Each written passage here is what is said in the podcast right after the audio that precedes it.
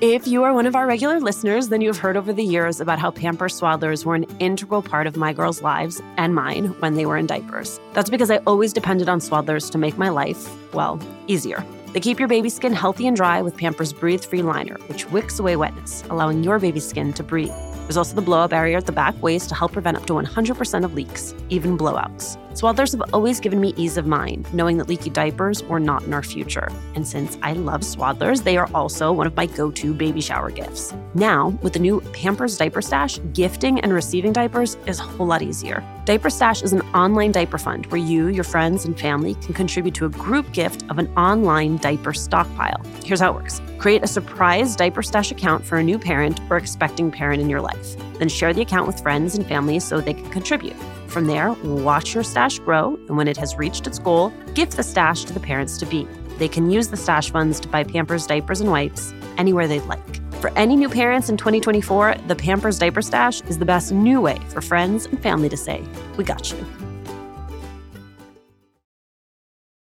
A little update on our March 27th live recording of Latina to Latina. You did it. You sold out our early bird tickets. Thank you, thank you, thank you. There is still time to grab your regular tickets while they last. Again, the details. We are partnering with our friends at Poderistas to bring you a conversation with New York Times bestselling author Xochitl Gonzalez. It is happening at the William Vale in Brooklyn on March 27th. You can find the link to purchase tickets on our Instagram page at Latina to Latina or online at Alicia Menendez XO. I cannot wait to see you.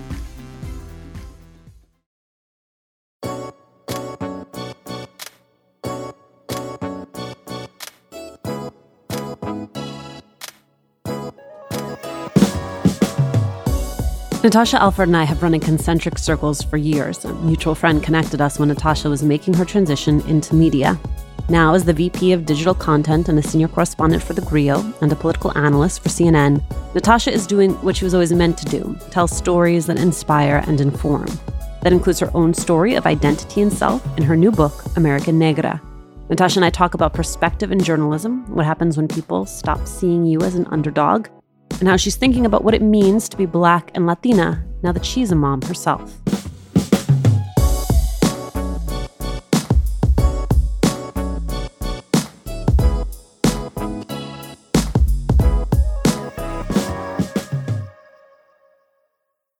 Natasha, how full circle that we are finally here. It's incredible. I want to start with some of the context of American Negra, which is that your dad is African American, your mom is Puerto Rican. How was race explained to you or discussed in your home? It's so interesting. I think for the longest time, I didn't make a distinction between race, ethnicity, and nationality. And that is just part of the American condition. Like we talk about these things interchangeably, which could be a little bit confusing for a kid.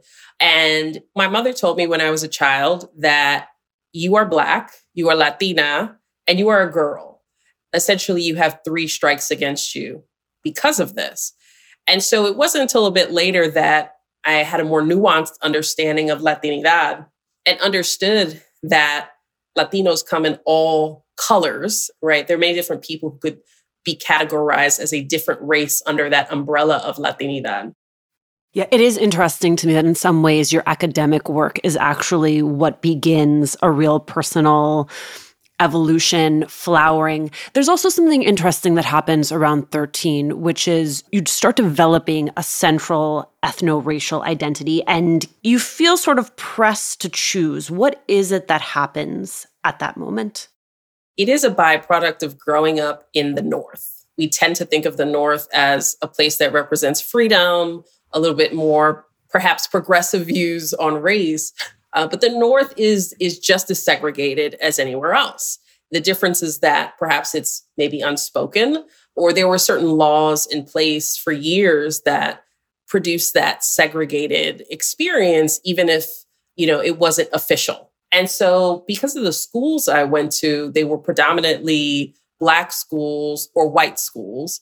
And so people wanted to know where I fit. And so even though folks knew I had a mother who's Puerto Rican or Latina, they just thought of me as, oh, Natasha's a black girl with a Spanish mom.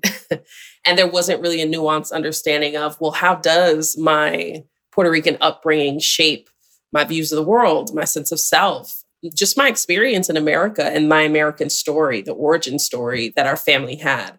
It was growing up in the North that forced me to feel like I had to choose. And as a result, I ended up sort of understand the world better too. How does your mom take it when you come home? Because you do sort of come home and declare that you have made a choice. Yeah, well, my mom was often offended when when she heard me say that I was black without adding the Puerto Rican heritage part. Puerto Ricans are very proud people. You're proud of where you come from. And so I think for her, she may have felt that it was a failure of some sort, that I didn't feel that pride. But also, I think it was her way of telling me to insist on my belonging, to take up space, to not be afraid to do that. And she just probably didn't have the language for it because she too had an interesting place in the world. My mother is a mixed Puerto Rican woman. She's not white. I don't think people would look at her and say that she was black, but she's certainly an Afro descendant. And so when you operate that sort of ambiguous space, sometimes it can be hard to know how to talk about race. And it was in her relationship with my father, an African American man, undoubtedly a black man, that he kind of eliminated that racial innocence in her life as well. And so I watched her change over time to become more racially conscious, to become more conscious of the ways that systemic racism is at work.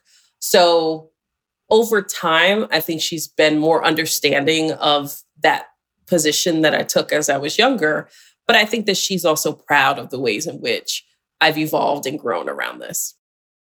Hi, Latina to Latina listeners. It's Brenda from Tamarindo Podcast. And if you love Latina to Latina, then we know that you're going to love Tamarindo Podcast. And if you're in the LA area and can't make it to the Latina to Latina live event, we'd like to invite you to our event on March 28th at 6:30 p.m. We're hosting Amigas Blossoming, a night of celebrating and cultivating blossoming friendships. This will be in Highland Park, and all the details to RSVP for free are at tamarindopodcast.com forward slash events.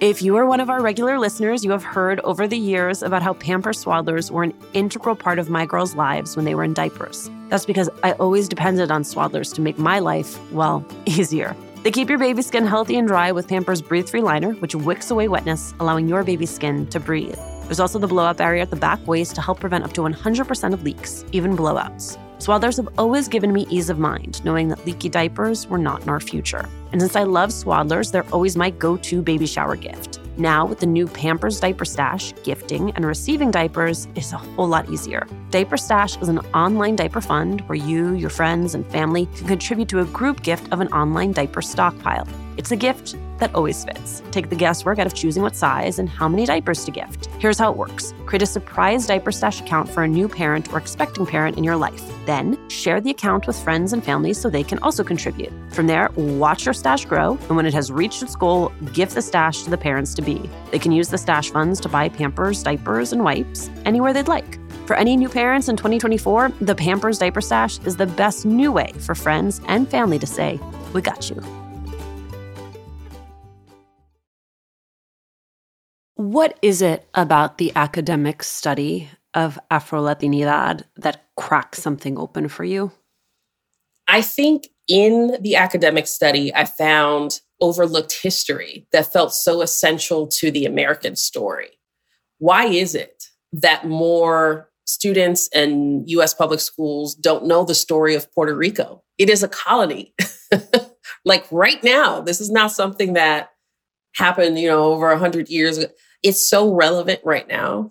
I think that is some of our problem as an American society is that it is this sense that we live in a bubble and the world revolves around us, which is why when we have these big international crises, there's a element of the American electorate that is just kind of unaware. Like they don't really understand our relationship to other countries or why we're making the foreign policy decisions that we're making.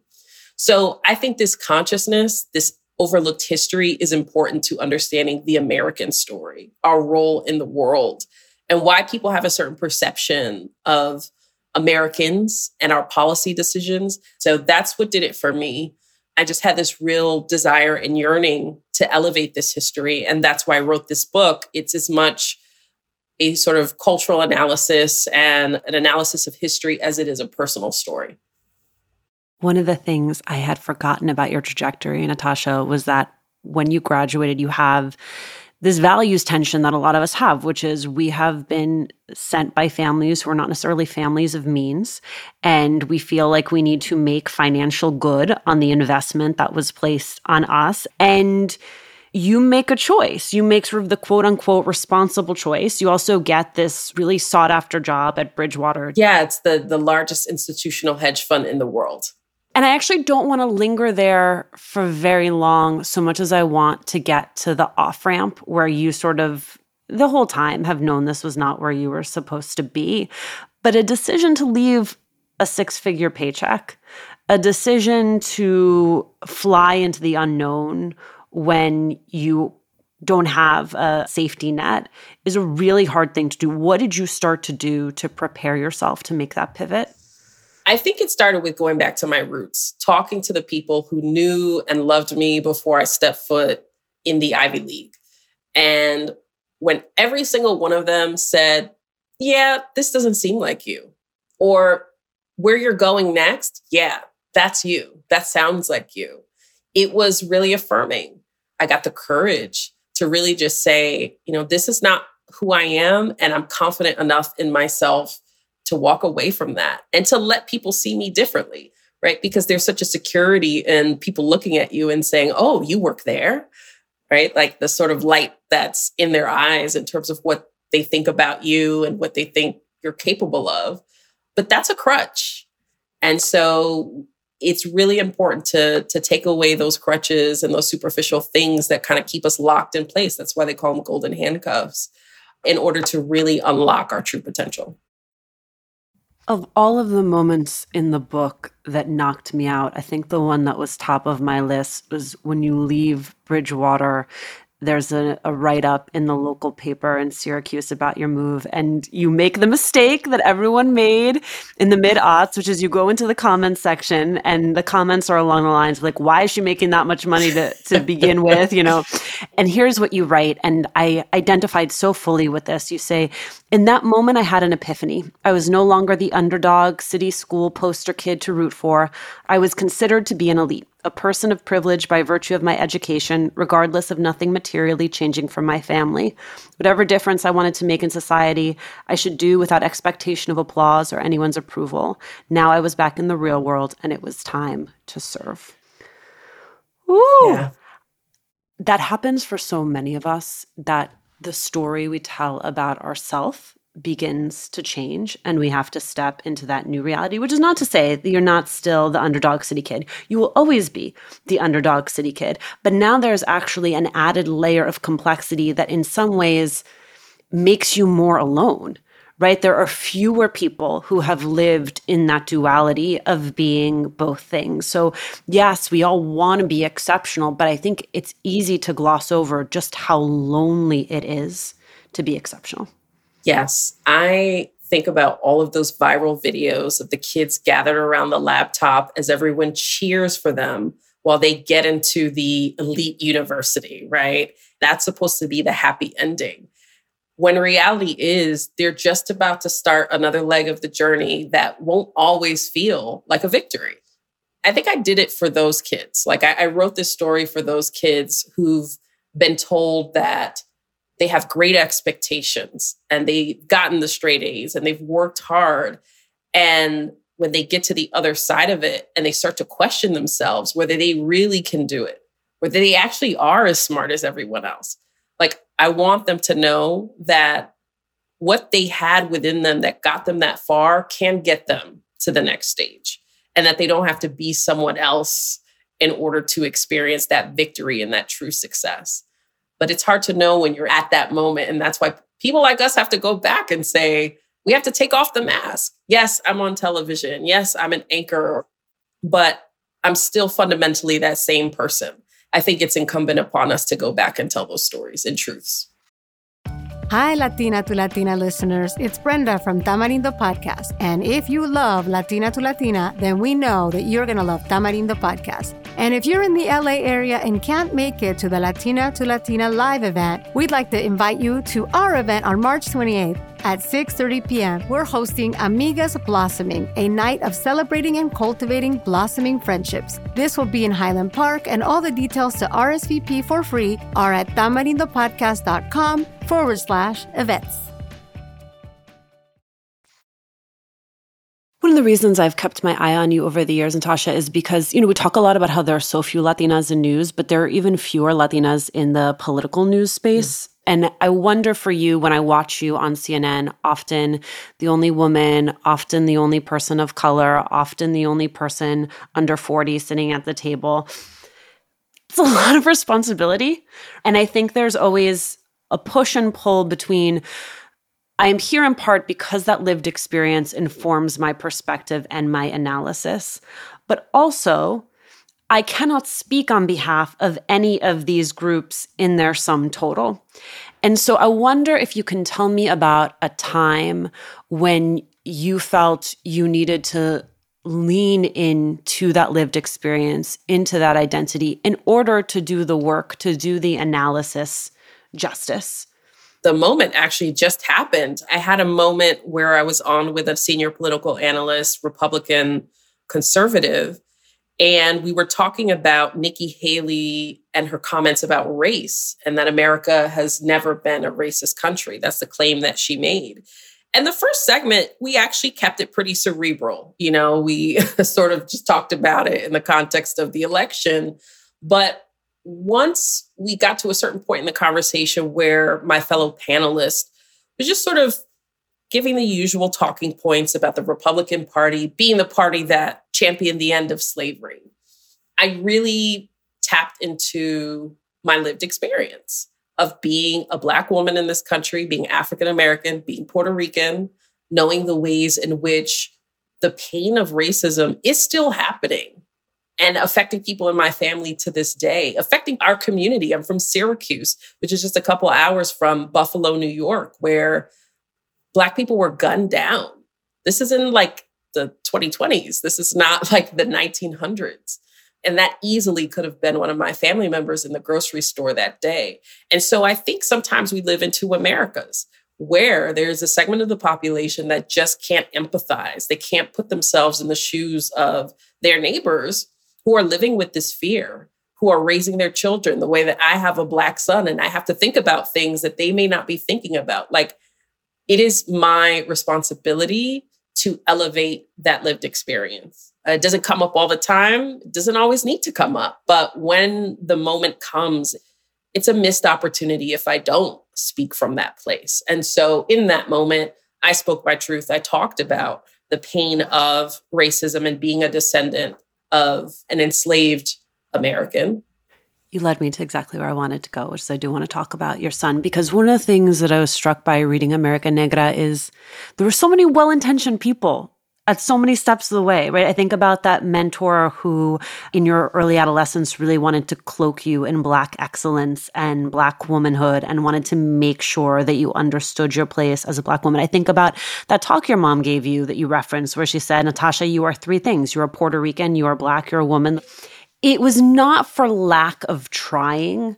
And I wonder sometimes as we struggle with these questions of, race and ethnicity and our place in society, if you feel that there was anything that could have gone differently in that journey that would have made you feel more aligned, more seen, more understood in your own complexity, I needed to see more Black Latinas. I needed to see more Afro Latinas who were proud of their Blackness, who understood the history, not just oh, this is my skin color, right? But like, who could articulate, this is my experience of marginalization in society? I think I would have felt less ashamed.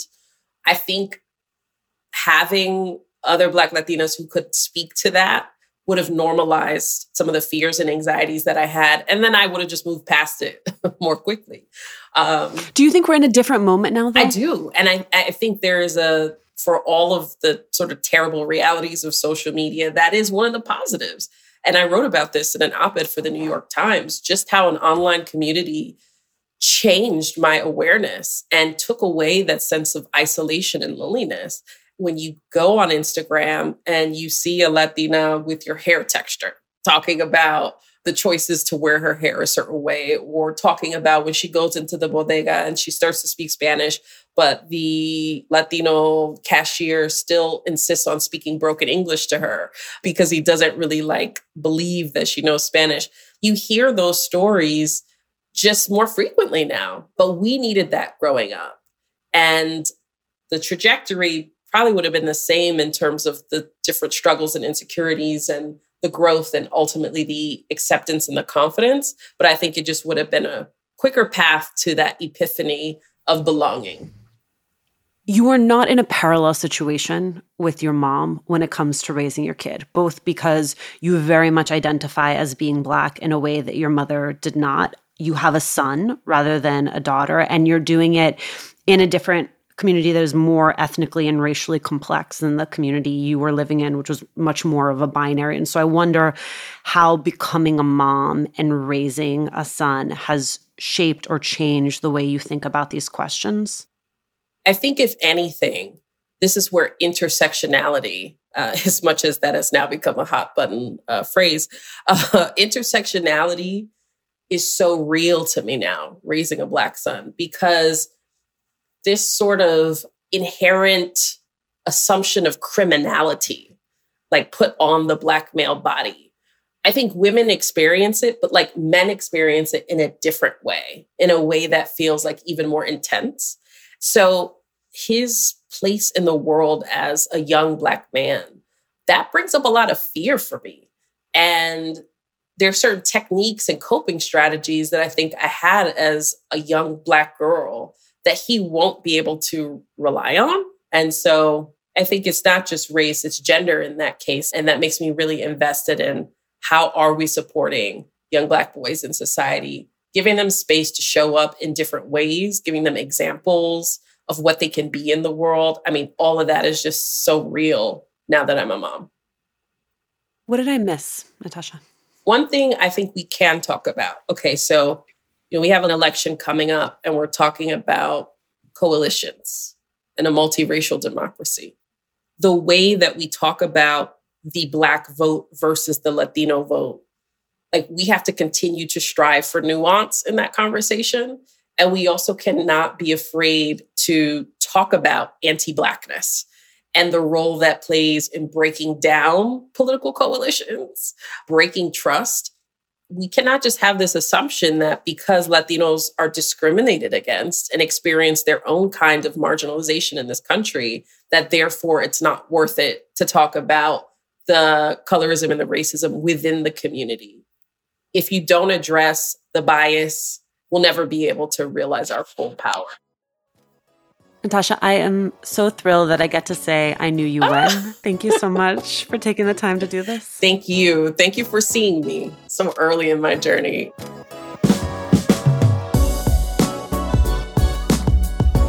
Thanks for listening. Latina to Latina is executive produced and owned by Juleyka Lantigua and me, Alicia Menendez. Virginia Laura is our producer. Kojin Tashiro is our lead producer. Trent Lightburn mixed this episode. We love hearing from you. Email us at hola at latinatolatina.com. Slide into our DMs on Instagram or on threads and TikTok at Latina to Latina. Check out our merchandise at latinatolatina.com slash shop. And remember to subscribe or follow us on Radio Public, Apple Podcasts, Google Podcasts, Good Pods, wherever you're listening right now. Every time you share this podcast, every time you leave a review, you help us to grow as a community.